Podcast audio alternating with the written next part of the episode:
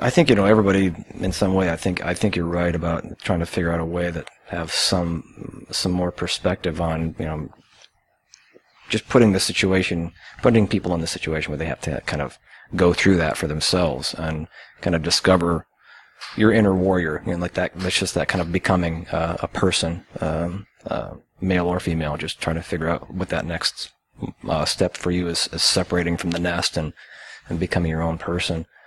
Um, and you know, to uh, we can we can talk around it all you want, but at the end of the day, there are monsters in the world.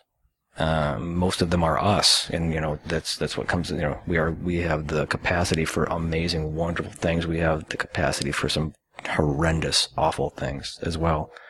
And I think part of that, having that warrior awakened in you, is is um, more about understanding the monster in you and understanding how to keep that at bay and understand how to keep that in check so that, you know, making it a global, a global perspective. And I am in no way am I a hippie or, you know, um, delusional about like, we're all just going to have world peace someday. It's not, it's just not the case. You know, you have to, we're going to be struggling with our inner monster forever. And some, you know, there are monsters that are just out more in areas.